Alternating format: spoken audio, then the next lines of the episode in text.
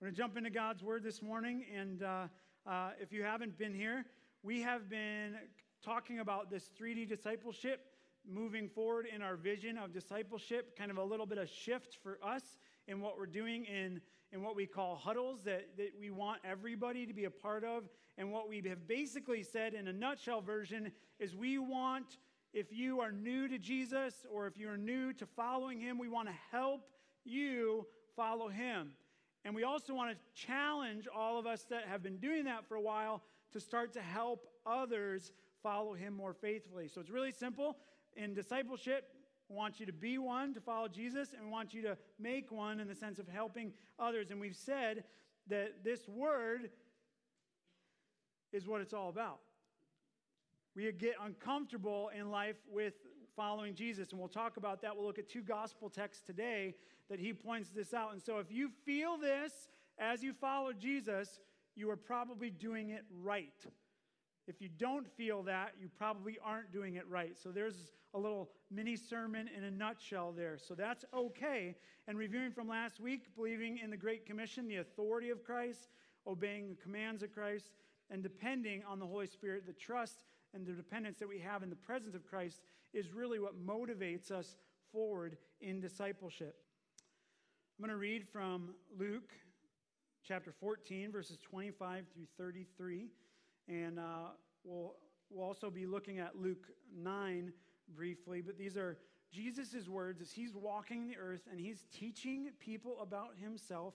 And so he's teaching people what it is to be a disciple. And these are, this is one of his many in the Gospels interactions.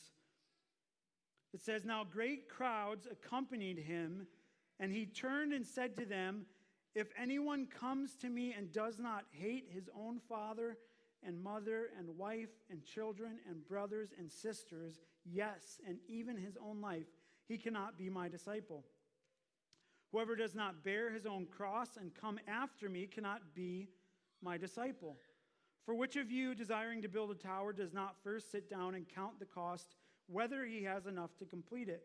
Otherwise, when he has laid the foundation and is not able to finish it, all who see it begin to mock him, saying, This man began to build and was not able to finish. Or what king going out to encounter another king in war will not sit down first and deliberate whether he is able with 10,000 to meet him who comes against him with 20,000? And if not, while the other is yet a great way off, he sends a delegation and asks for terms of peace. So therefore, any one of you who does not renounce all that he has cannot be my disciple. Tough words. I'm going to pray and ask God to illuminate that, explain that by His Spirit for us, to open our hearts and minds. I'll pray for us, but you pray silently if you've never done that. Just ask God, would you, would you speak through your word? This is some pretty harsh language. Would you make sense of that in my life? And I'll pray for us collectively. Let's pray.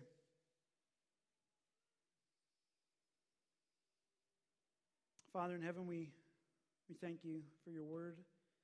We thank you for this time together that we can sit and pause before you and open this book. It's very relevant for us in our life. Um, very understandable we seek you in it. So, Father, help us to understand what Jesus was saying when he walked on this earth and how that is relevant for us today and Father, challenge our hearts, encourage us, guide us, convict us that we'd apply these truths and follow Jesus more faithfully. We just wanted to, we desire to, to praise him and to exalt him and, and seek him. And we pray these things in his name and all God's people said. Tough question. Would you be okay with coming here to this church Sunday after Sunday, week after week, and not being a disciple of Jesus? Would you be okay with that? Maybe another way to phrase that is this How would you feel if Jesus himself told you, You cannot be my disciple? What if he told you that? What if he tells you these things? I wanted to start this morning by reading William Barclay's brief paragraph regarding these questions. He says it this way It is impossible to be a follower of Jesus without being a disciple. to be a camp follower without being a soldier to the king, to be a hanger on in some great work without pulling one's weight. Once someone was talking to a great scholar about a younger man. He said, So and so tells me that he was one of your students. The teacher answered devastatingly, He may have attended my lecture, but he was not one of my students. There's a world of difference between attending lectures and being a student. It is one of the supreme handicaps of the church that in the church there are so many distant followers of Jesus. They attend lectures, but they are not his students. Somebody asked me last week if our new program, if you will, and we don't want to really call it a program, but a new discipleship movement that we've launched, if it would push people away, if it was too intimidating. And my response was, yeah, it will. It will. It will it will push people away. It will make people feel uncomfortable. Why? I think three reasons. First of all, because of change. There's the word again. I'm going to leave it all all week. Okay? First of all, for change, that that is just different than before. Number two, it is this it's just uncomfortable for partly the change, but also just an accountability. And, and some of us have been walking with Jesus. We're saying, we're stretching you a little bit and saying, hey, you need to like lead others towards that too. And, and not in this like gross way where we're saying you need to like witness to 50 people and like teach 50 people. We're saying just help somebody. Can you help someone follow Jesus more faithfully? And there's a commitment there. And so that's the second thing. But probably most notable and thirdly, because that's what happened often in the crowds as they followed Jesus. He continually challenges crowds of people. You read the Gospels, you open them up, and all the time, all the time, crowds are following Jesus. And why wouldn't they be? He's the Son of God, He is God. Man, God, the God man, flesh, indwelling with people. Emmanuel, God's presence amongst people. And there's always crowds, but He's always challenging them, always inviting them, but He's always saying, You can follow me, but do know this it will cost you. It'll cost you. And for many, the cost was too great. Now, I want to offer this point of clarity before I dive in. There is a grand difference, and I need you to know this. There is a grand difference between following Jesus in the way of the Bible in terms of what it takes to be a Christ follower in discipleship and being a part of Real Hope's discipleship movement. I am not saying that if you're not part of the movement that you're not a believer. All right? That is a really important distinction. Today I am focused on Jesus' words in discipleship. And so what I don't want you to hear is, well, you're saying if I don't belong to Real Hope's huddle that I'm not a believer. I'm not saying that that is not my call. I'm not the judge of that. Someone also asked me last week, and I believe I addressed this question can't I just come to church on Sunday mornings and read my Bible at home and still be a Christian? That's a really good question. That's a really good question. And the answer is assuming you are reading your Bible and fellowshipping with others and serving other believers and giving regularly and not forsaking meeting together and submitting to one another and doing all the one another's in the New Testament and submitting to teachers and elders and praying faithfully and carrying out the Great Commission and witnessing the world and teaching them to obey all the commands of Christ and evangelizing and giving yourself to mission. If you do all that, then who am I to say who you belong to? I'm not, and I'm not going to. And I really, I really need to make that distinction. We here at this church, me included, would just not know that you're doing all of those things when we see you 90 minutes a week. You could be doing great things for the kingdom, but I can tell you that you're likely not an active part of this fellowship. And so, while I want to make that clear, there is a distinction between following Jesus biblically and saying, we're not saying you're not a believer if you're not part of this discipleship movement at Real Hope. We are saying you're probably going to be more disconnected to this church family in its mission. So, there is a difference. Today, I'm talking about being a disciple the way that Jesus, I understand, he taught in the scriptures about what it says about his being, about being his disciple and obedient to his plan, not ours. So I'm kind of setting that aside. This isn't about huddles. This is just straight up. This is what Jesus says it looks like about being a disciple and a disciple maker. Fact is, he says a bunch of hard things in Scripture about what it means to follow him. And many don't want to hear it.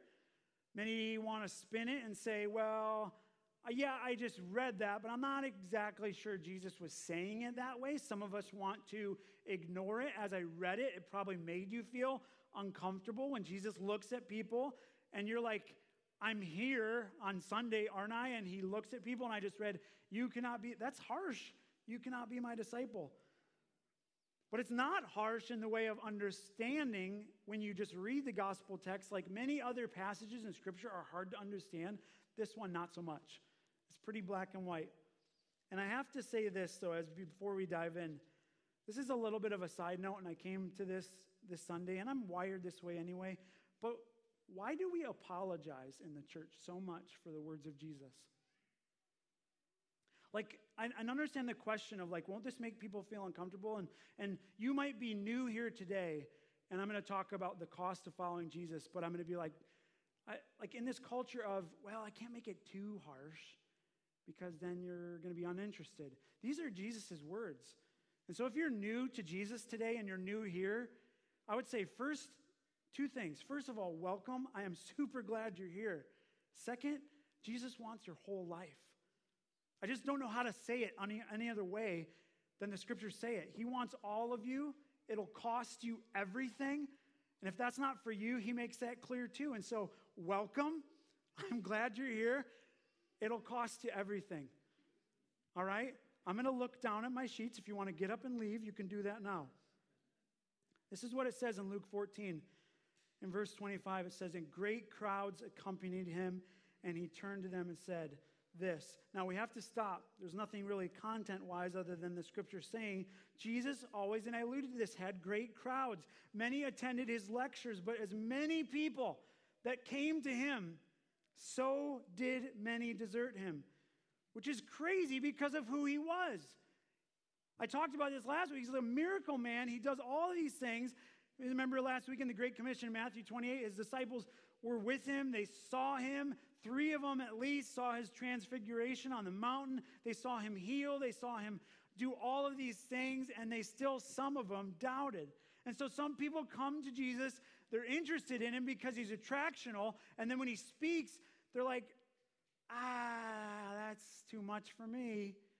And they desert him. So, as many people came to Jesus, many people also walked away from him. Why? Because you couldn't be around him and hide. He always knew your heart. Now, I coach and I still coach several, not several sports, like I'm like the coach, like Big Ten Coach of the Year right here, right?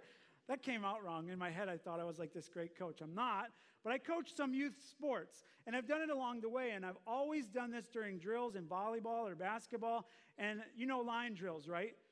Like they call them suicides or line drills, and you run and you touch a line on the floor, you touch it all the way, you run back, and then you run to the next one, and you touch it. And inevitably, I do this drill all the time, and I'm always pretending like I'm not looking, but I'm always watching that kid who's doing this. He's like going down there, like, and then they go and do the next one. They never touch the floor, and it drives me up a tree. And most of the time, I'll confront the kid. I say, You touch all those lines? Well, yeah, coach. You sure you touched all those lines? because I saw you miss a few. That's what it was of being around Jesus. He always knew. And some of us treat our Christian life like that. Yeah, we're going to do the thing because coach said we should do the thing. But most of us will just be like, oh, we'll get close. But you know what? That really stretches all this stuff right here. So I'm not going to go all the way. And that's harder. It is harder to touch the line all the way. But Jesus makes this statement it is tough to follow me, and you have to do it one way, which is all the way. And so in Luke 14, he talks about three criteria for being a disciple. In fact, he says, if you don't do these things, you cannot be my disciple. He says, here's the expectation, here's the bar, here's the level at which you, you don't get like, here's 100%, you don't get like 99. He says, here's the bar. Now, I want to put the statement in there like, we're not perfect and we don't achieve this 100% all the time, but the attitude of our heart, Christianity has always been about a heart issue, should meet that mark. And so he makes this challenge. Note that he has just finished giving the parable in Luke 14 about the wedding invitation. People who thought they'd be invited, but or were invited, but they just made an excuse. So sometimes you need to know the context in Jesus' words. He's just told his disciples about a parable where people make an excuse for how they can't show up because they're busy doing this, busy doing that. So he understands culture, and he says in verse 26 if anyone, high invitation, if anyone comes to me and does not hate his own father and mother and wife and children and brothers and sister, yes, even his own life, he cannot be my disciple. People struggle with this text a lot because what is Jesus, the gracious, loving, compassionate friend of sinners, saying, if you don't hate your biological family, is how we read it, then you cannot be my disciple. Now, when you look at what he's saying there, the Greek word for hate is miseo, which we'll see in verse 33 for renounce again, but this attitude is by comparison. Jesus is saying, in this Greek word used in context there, he's saying it means you're elevating something more than something else. You're loving something more and you're loving something less. He's using a word by comparison here. He's saying, if you don't love me more and love them less, he's not saying hate them, like go after them, be mean to them. That would be contrary to his teaching. He's saying, by comparison in words, you need to elevate me in priority, and I'm the only thing that you will give your heart to completely and you need to love them less. And he's using this word in comparison. So he's not saying treat them horribly, be mean, you know, be spiteful, turn on them when they need. He's saying you need to love me more. And you also need to love me more than you love yourself, which is not the message you usually get in the world. And sadly, in many churches, you need to have self confidence. That's good. You need to like be about you, and you need to just like, that's the message of self idol like worship, like propping oneself. Jesus is saying you also can't be all about you. I said last week, when you become a disciple of Jesus, you don't set your agenda anymore. All the things that you want, we just sang about it. I'm giving you my dreams, I'm giving you my rights. Many of us just sang those words. That's the way of Jesus. I'm giving those things to you, and you can do whatever you want in my life. And Jesus is saying that's the first thing priority setting. If you don't make me your highest passion, your only idol, Ten Commandments here, no other gods before me, you cannot be my disciple. The second thing he says in verse 27 whoever does not bear his own cross and come after me cannot be my disciple. Not all of his disciples were going to be crucified. Not all of them were going to be martyred for their faith. So, this is relevant for the context in which he preached it, and it's also relevant for us today. So, what is Jesus saying here? Listen to these words.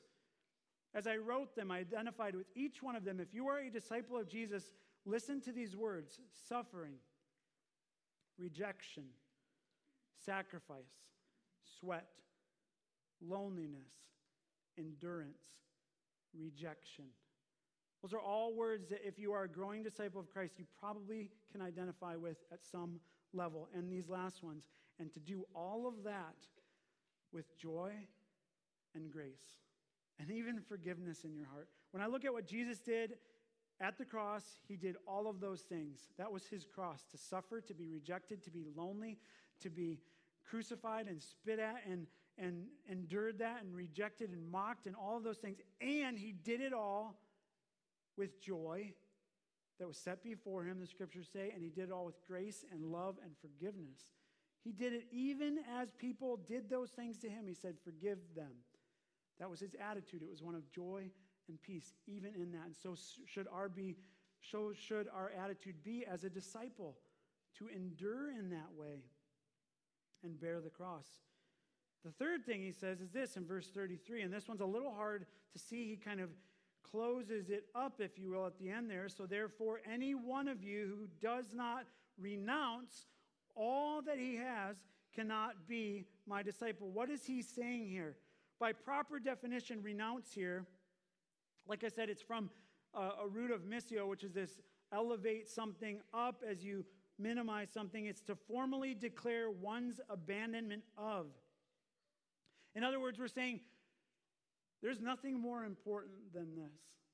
There's nothing more important than what Jesus is and who he is and what he wants to do in my life. That means no relationship comes before him, no, no career, nothing.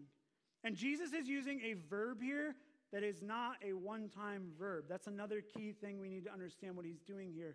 If I said, like, I walked across the stage, most of you would say, yeah, that was a one time thing. Jesus is saying, renounce, like, this is a continual thing that you're doing. If you do not renounce, not just one time, and many of us see it that way in the church. I gave my life to Jesus, right? I decided, I said last week, I decided to follow Jesus. One time renounce, and then I kind of just like do, like, kind of maybe touch the line sometimes, but maybe not touch the line the other times. Jesus said this is like an ongoing pattern that should be in your heart.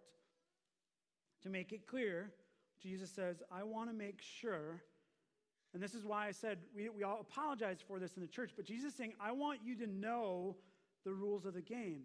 I want to make sure you know as you're coming after me, as you're invited, high invitation, that you know it will be a challenge. I want you to know that it will cost you. Now, I've shared my, I think I've shared my baseball card trading escapades as a child. I would trade my brothers all the time. I collected baseball cards. But I also, in college, and some of you know this because I think I've shared it, I funded my textbooks by selling baseball cards, buying and selling them on eBay, which eBay has become a little bit of a thing of the past in some ways. I know it still exists, but that's how I paid for textbooks. And my roommate and I formed this business together where we would buy these good cards, get them professionally graded, sell them, make a profit. And often, as the case goes, because these are baseball cards, but they have value, you're always after the one. I shared when I was younger, I always wanted Ryne Sandberg's, even if it meant everything. But my roommate would always say this as we both shared a business together. But as I wanted some of his cards, I'd be like, Can I have that one? His prized possession. He said, You always can have it, but it'll cost you. It'll cost you. And such is life. There's most of us know that anything can be bought with a price, right?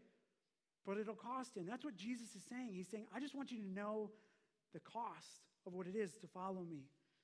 And he gives a few examples so they can understand in verses 27 or 28 through 32.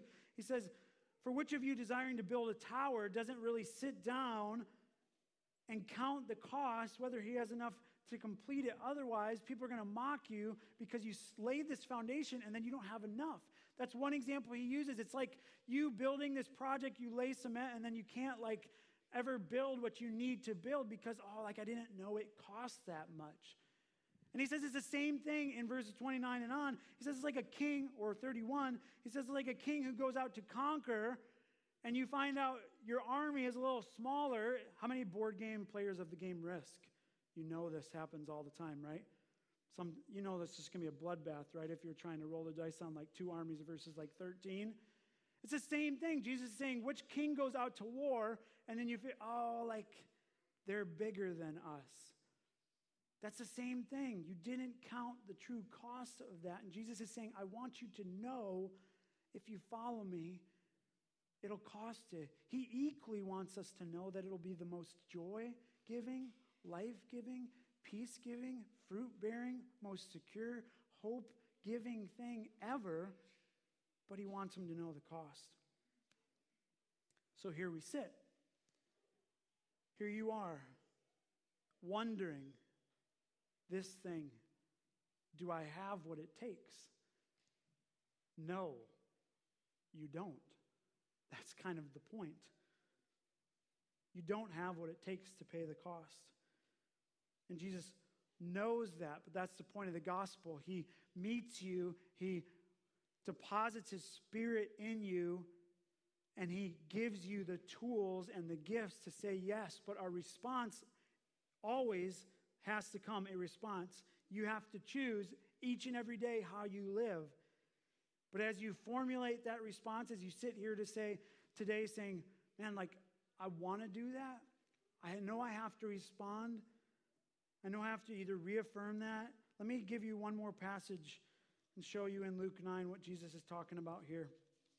Because a lot of us look for the comfort of heaven without any desire to lose the comfort on earth. But Jesus not only prepares his disciples for trials, he says you ought to expect it, to expect uncomfortable. He says, un- expect that in your walk. And in this passage in Luke 9, 57 through 62, he reminds us the cost of discipleship in these three areas. Three men here Three earthly comforts, three times as Jesus makes it in a way tough to follow him as they're going along the road. This is what it says As they were going along the road, remember, crowds are always with Jesus, someone said to him, and this is a response. Jesus is not approaching this. They came to him and said, I will follow you wherever you go.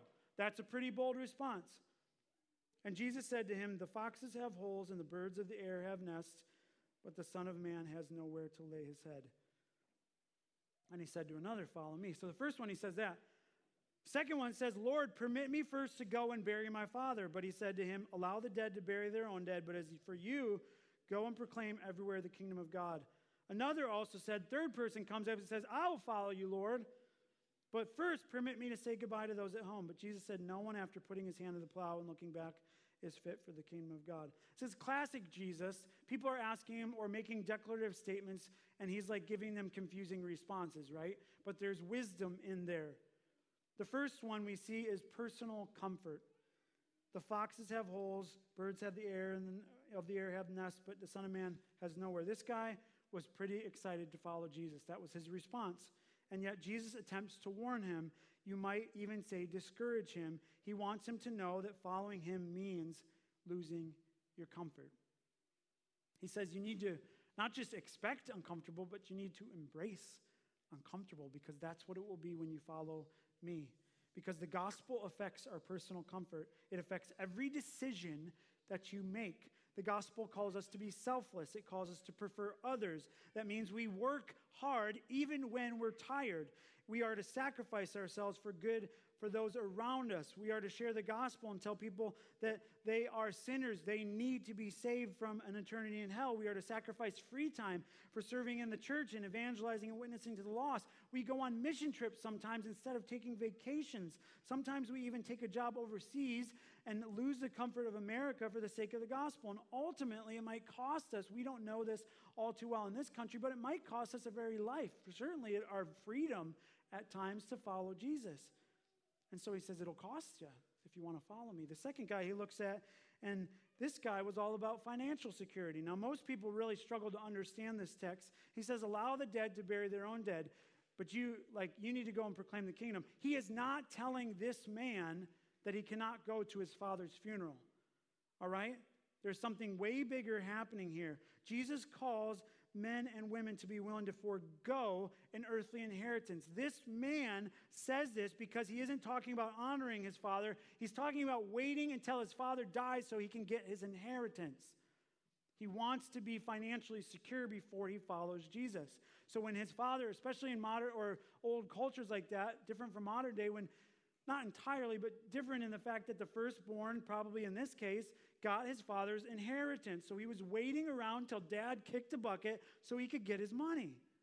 Now, that's a whole new perspective on the text. Now you don't feel so bad for the guy. And Jesus says, You need to forego that if you're going to follow me. It's like following Jesus is, a, is like exchanging $1 for a billion dollars, and yet many of us think that it's not worth it. It really is. So many people have a hard time. People, because people will do anything for financial security. Stab friends in the back, figuratively, figuratively, sometimes literally. Others sell their bodies, use the corporate ladder to cheat their way up. Paul says the love of money, it's the root of all kinds of evils. Christians should be willing to give up possessions for the sake of Christ. This is the opposite of what the prosperity gospel preaches that Jesus wants you to be financially free, healthy, wealthy, wise, all those things. It's not to say that those things are bad, but they're not in priority. Sometimes you might even lose a job or two because of our stand with Christ. Regardless, we gladly ought to, as a disciple, buy stock in heaven, knowing it is an investment that gives in return. But it will cost you your personal comfort, your financial freedom. And then this third guy comes along and it'll cost you your family sometimes, familiar harmony. No one, after putting his hand to the plow and looking back, is fit for the kingdom of God. This man simply wanted to go see his family. Jesus, like, aren't you compassionate? He wants to go see his family, and Jesus warns him not to. Why? Because he knows if this man goes back, his family will convince him not to follow Christ. This family, you're a family wherever it is, whoever it is, is an incredible blessing from God, but sometimes it can be a source of temptation for many, a temptation that compromises the gospel to not serve the Lord as hard as we can. Whether it is parents who, for whatever reason, don't want their children to be in ministry or unbelieving relatives who constantly mock and discourage the zeal of believing family members. Satan uses family sometimes for harm in the Christian's life. And Jesus says in our text, we are called to even hate, put down lower our family for the sake of Christ, and we might, must not resist or we must resist that temptation of allowing our family's word to trump God's. Many of you struggle in that. I already know your story. Your family doesn't understand why you follow Jesus the way you do. That can be a great source of discouragement. So Jesus is saying sometimes you will even sacrifice family harmony for my sake. And he says it'll cost you. So let me ask you these questions in response to these texts. What is the Master, Jesus, asking of you lately? What is he asking of you in your life, in this moment, wherever you sit? What comfort is he loosening your grip on? And you can feel the Spirit now saying, you know what? I am really attached to this thing. What comfort is Jesus saying? I just want to like peel that out of your hand right now. What security is he just saying, you know what? You'll need to let this go if you ever follow me the way that I intended you to follow me. What relationship or heart tug. This can be from a mother to a son, a father to a daughter. This could be from a spouse to a spouse, from a girlfriend to a boyfriend, from any kind of relationship in human terms. What kind of relationship or heart tug is keeping you from following Jesus the way he desires you to follow him? What kind of relationship? What kind of thing? Like, I don't like, this is like, whether this is like just being anxious about your kid or your teenager growing up, like, is that what's keeping you from trusting in Jesus more fully, or a marriage that's doing well or not doing well? What idol has your heart that Jesus says, man, you're going to have to, you're going to have to, like, push that down and elevate me if you're really going to follow? It'll cost you. So let me just close with this question as we transition our time to the table. What are you going to do?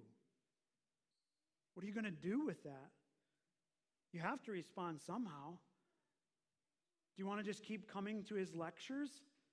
Or do you want to be a student?